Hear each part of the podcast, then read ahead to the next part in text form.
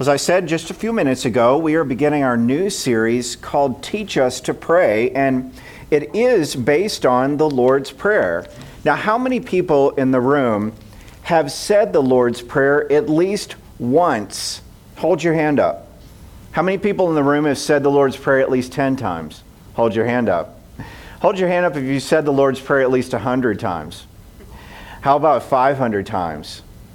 Got some flinches there. How about a thousand times? How about 2,000 times? We're not really sure. We have to do the math, you know, depending on how old we are. But maybe since the days we were very small children, like the ones in the room, we've had exposure to a very simple prayer. Now, Jesus could have taught his disciples a very long and complicated prayer.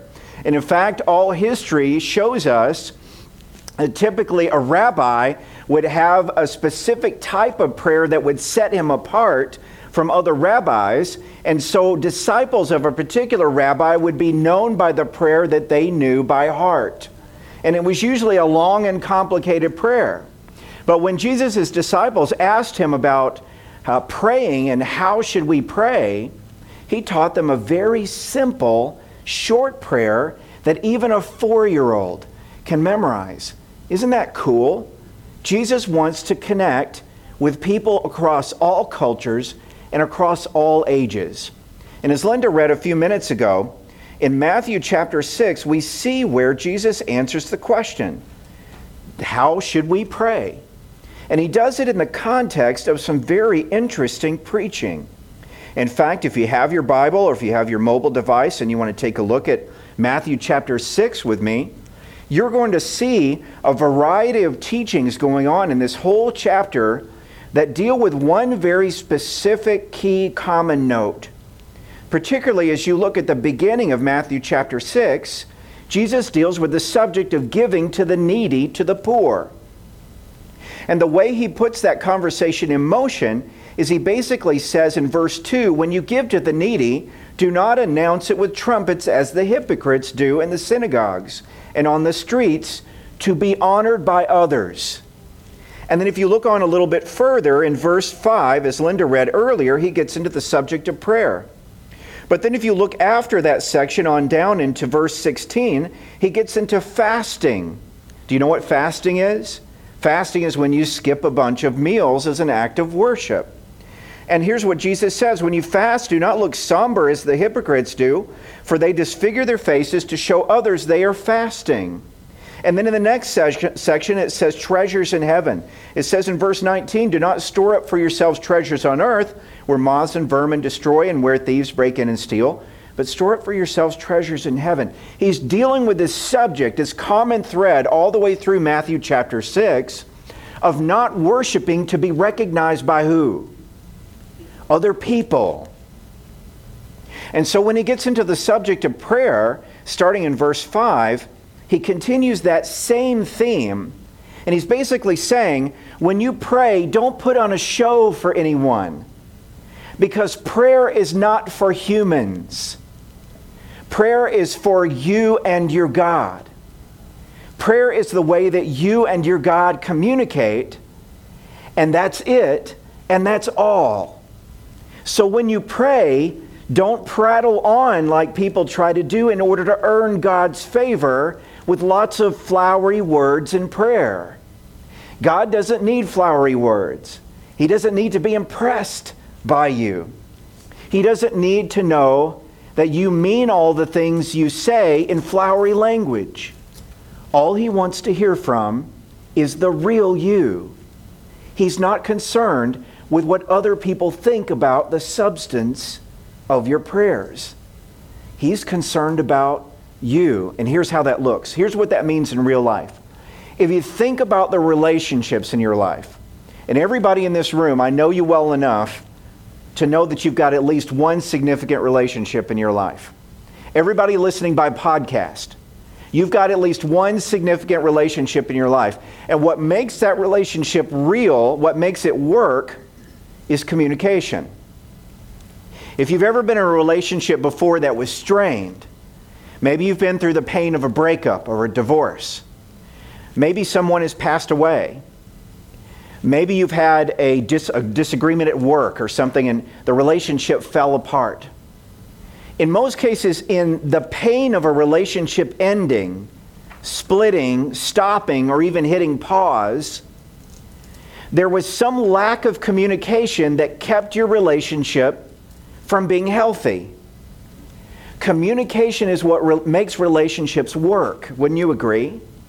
And the more you have healthy relationship communication, the more your relationship is going to be healthy. And in fact, if you look at the reality of relationships, whenever you try to pretend in a relationship, and whenever your communication in your relationship is pretense instead of real, that's when a relationship starts to suffer. Whenever you have healing in a relationship, if you're married and you've been in a fight with your spouse, which happens to the best of us, some of us roll the toothpaste, some of us squeeze it in the middle. Some of us like to spend money, and some of us like to save it. Some of us like to travel, and some of us like to stay home in our robe and watch Netflix. There's conflict in marriage, it's a part of it. But the thing that holds a marriage together is loving, restorative, reconciling communication. Think about that. If you have a marriage relationship or a friend relationship or a work relationship that's suffering, maybe what's actually suffering is the communication. And then take that human experience and extrapolate it into your relationship with God. When your relationship with God suffers, when you feel like your relationship with God isn't really there, or maybe you're not hearing from God, nine times out of ten, it's because communication between you has broken down. You see, this is what Jesus was getting into with his disciples when they were gathered around and he was teaching them about his character, the character of God. He was teaching them about how the kingdom of God works. And the kingdom of God doesn't work by impressing people. The kingdom of God works as we resonate and have communion with the very character and heart of our living God. And that happens first and foremost through communication. This is why Jesus would have talked about little kids entering the kingdom of heaven. Have you thought about the last time you communicated with a small child? Maybe it was over what kind of cereal they were going to have for breakfast that morning. You can choose cereal A or cereal B. Which would you prefer? Or maybe it was about getting dressed or brushing hair or waking up on time. Communication can happen with the smallest and youngest of human beings if you communicate in a way that people can understand. If you communicate with small children in a way that they can understand, then your relationship will be healthy and will grow. Would you not agree? But if you talk over their heads, then you won't be able to communicate and connect with little kids, right? Jesus knew this when he started teaching about the Lord's Prayer. He started teaching people in such a way that they could understand that the communication they needed to have with their sovereign God was not communication with a ruler who was set apart from them and was far away from them, but was going to be communication had with a God who called himself your Father.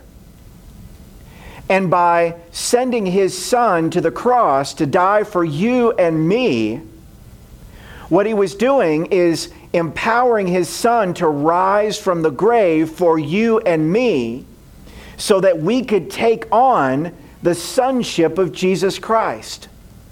That makes you and me God's child. And so when God communicates with you, He's going to communicate with you in such a way that as His child, you can understand His words. He's not going to talk over your head. He's going to reach out to your heartstrings as a father reaches out to a child's heartstrings, right? And makes a connection. The idea is that God is our Father. Yes, He's our sovereign and our King. Yes, He's in command. Yes, He created the universe, including us and everything in it. But He wants to be known by you as father and child in an intimate, friendly relationship that I would even suggest goes beyond friendly. If you've been a parent to a child, you know that to some extent you can be a friend to your child, but to some extent you can't be a friend to your child. You got to be the parent, right? That is what God is to you and me. He's a loving, benevolent parent who provides for us. He also challenges and disciplines us. That's why, as Jesus gets into the teaching of the Lord's Prayer, he makes it very clear that God is not only accessible to us as Father, but God loves us that much. He loved us so much that he gave his child so that we could be his children as substitutes. Think about that. God let Jesus go to the cross in our place so that we could be called his children. And that childhood is not conditional upon yours and my performance as his children, is it? It's conditional upon his declaring you his child. And so when you pray to God, you can call out to God as king, as sovereign, as leader, and as commander. But his preference would be that you call out to him as father, like a child would do, like a little kid would do for a human parent. Now, as you get into the Lord's Prayer, and you might have found it a little bit weird when Linda did the reading earlier, she basically just read verse 9 of the Lord's Prayer, right? And verse 9 is, Our Father in heaven, hallowed be your name. And that's as far as I put the reading in for her to go. We all could keep going and say, Your kingdom come and your will be done. And, and that's on earth as it is in heaven, and keep on and on and on because we know the prayer. But what if we stopped and looked at the language in that first verse, in that first piece? Our Father. We've talked about what it means to be God's child and that God desires to be known by us as children to a father. What does it mean that our Father is in heaven? Where is heaven? What is heaven? If you ask a child where heaven is, where are they going to point? Up, right? Because down is something else, but heaven has got to be up, right?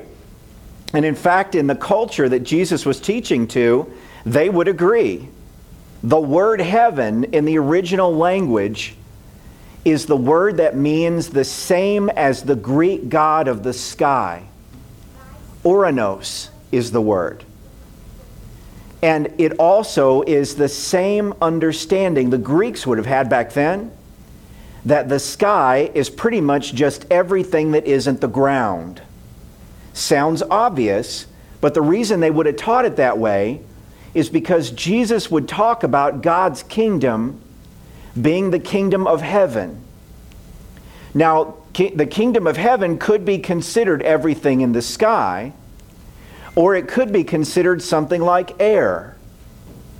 How many people, animals, and plants breathe air? The ones who are living, right? The opposite of the air, which is up, is the ground which is down, right? God is the kingdom of God's kingdom is the kingdom of heaven. It's a kingdom that is not the kingdom of this earth. So in other words, the kingdoms that we live in that are here on earth are like the kingdom of America, right? Or the kingdom of North America, or the kingdom of England, or a kingdom of China or Russia, a kingdom that is physically here. What we're talking about is a kingdom that is not of this world, right? It is the kingdom that, for people who had a simple understanding of science, was simply just not a kingdom of earth, but a kingdom of other, or uh, other than earth, a kingdom of the sky.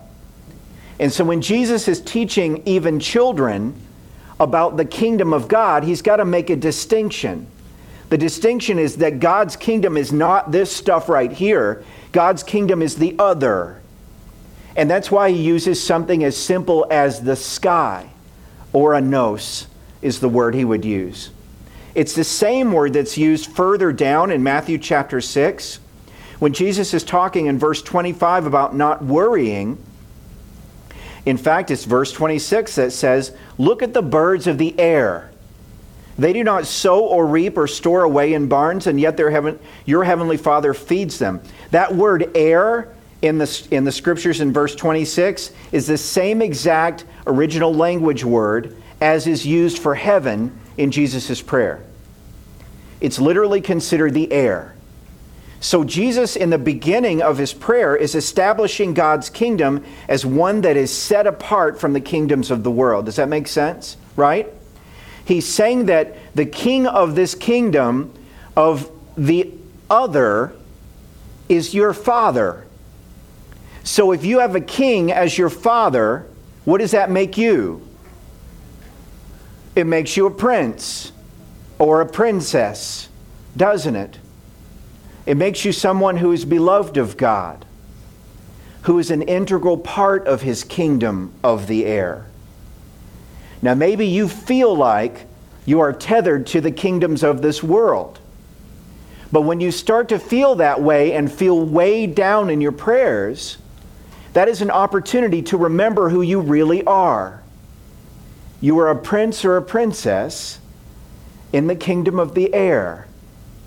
And in fact, one day the scripture says we will all be caught up with Jesus in the air. Now, we don't know exactly what that looks like, but it sounds really cool, doesn't it? The same idea that Jesus defies gravity. He rises up in front of his disciples, ascends into heaven, and sits at the right hand of God the Father Almighty. And one day he will return to judge the living and the dead, right? But the scripture says he will return how? Not by Uber, not by train, but on the clouds. You're talking about a God who is different, a king who is different. And in that way, you get this concept of the sky and the air and heaven being distinctly different from the kingdoms of the world that you and I live in every single day. We are a part of that kingdom. We are a part of another kingdom, a spiritual one, while we're parts of a kingdom of the earth. We are also royalty, as it were, in the kingdom of heaven. And so the beginning of the Lord's Prayer identifies our relationship as such our Father in heaven. And then it talks about the name of God. Have you ever thought about the hallowed word that comes in the Lord's Prayer?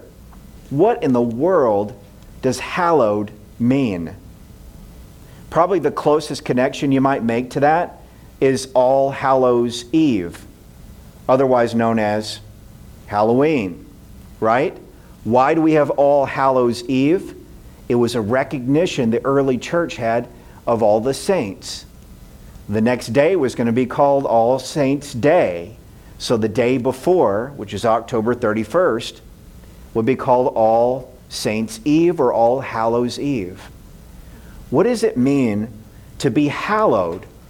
Well, a Bible dictionary might put it this way You're given over exclusively to a single use or purpose. You're consecrated, dedicated, devoted, or sacred regarded with particular reverence or respect. And you can see all the synonyms there holy, blessed, sacrosanct.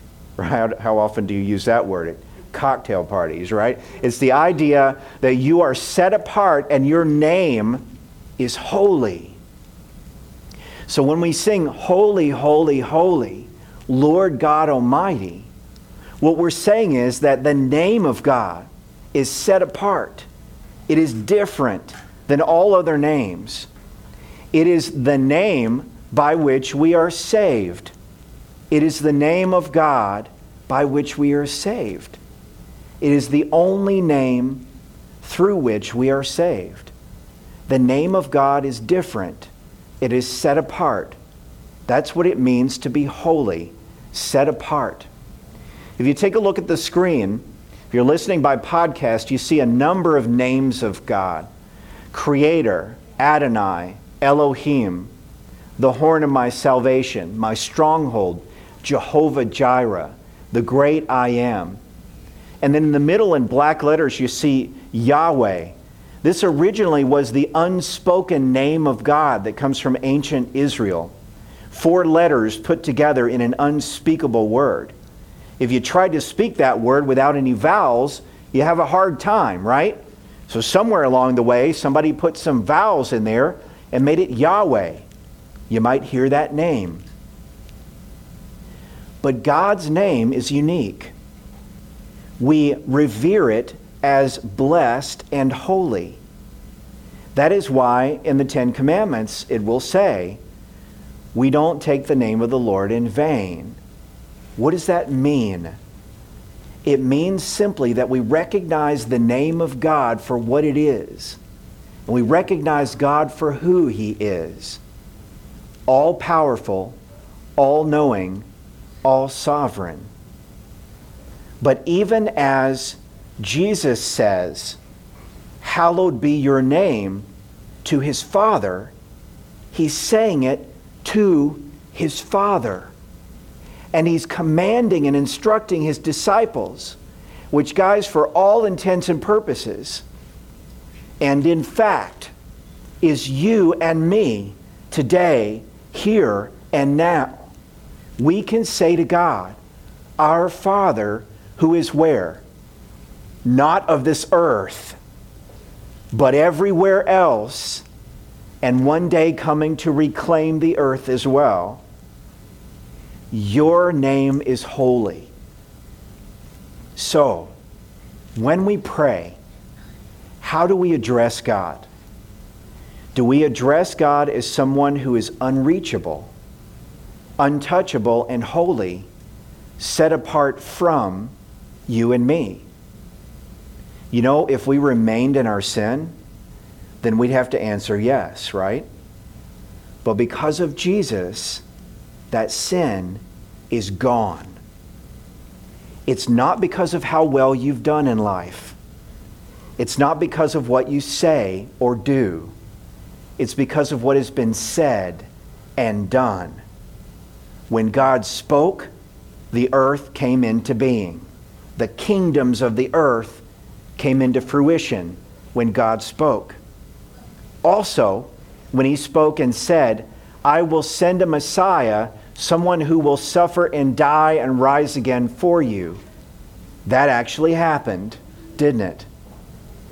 And what, me, what that means to you and me, as the kids come back in, what that means to you and me is that we can call out to our Heavenly Father on demand, as we want, as we need, and as He calls us to do in worship. Call on His name, remembering who He is and who He has called us to be. And we never, ever, ever have to doubt that He loves us and wants to hear from us. Now, let me ask you a question. When you pray, who are you praying to? Who is there listening to your prayers? Do you believe that it's the same God that we've been talking about today? If not, my hope is and my prayer is that you will be relieved. That the God who wants to hear your voice is that same God that you but calls you prince and princess. Do you know that God?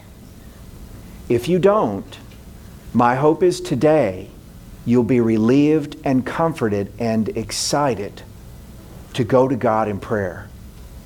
The next time you approach Him, your prayer will be empowered, will be informed by who you are and by who He is. Is that fair to ask? Remember when you pray who you are and whose you are. Would you pray with me? Heavenly Father, thank you so much that you are a sovereign and powerful God. You are the God who created the universe just by speaking words. That's crazy, but you did it. You're the God who also spoke prophecy through prophets and through disciples of yours who, over the ages, said things that sounded crazy in their time, but then came to fruition. Things like Jesus coming to die on a cross and then rise again to become the Messiah of Israel and indeed King of the whole world, including this earth, one day. God, thank you for being our sovereign, and thank you for being at the same time our Heavenly Father, a Father who draws us near, a Father who has no barriers between us, a Father who will remind us through heavenly parents what it's like to relate to a child, the child that I am in your kingdom. God, I confess to you that sometimes I don't think of you as God, sometimes I don't think of you as Father, and sometimes I don't think of you as King. I confess to you that that is my weakness, to think of you of less than you are. But thanks be to God through the teaching of Jesus, who we follow by the power of the Spirit you have taught us who you are and who we are. So, God, from now on as we pray, let us be empowered and inspired by your Spirit to pray to our sovereign, loving Heavenly Father as you are and as we are, your children. We lift all this to you and ask for your empowerment in our prayers from this day forward. In your name we pray. And together we say, Amen.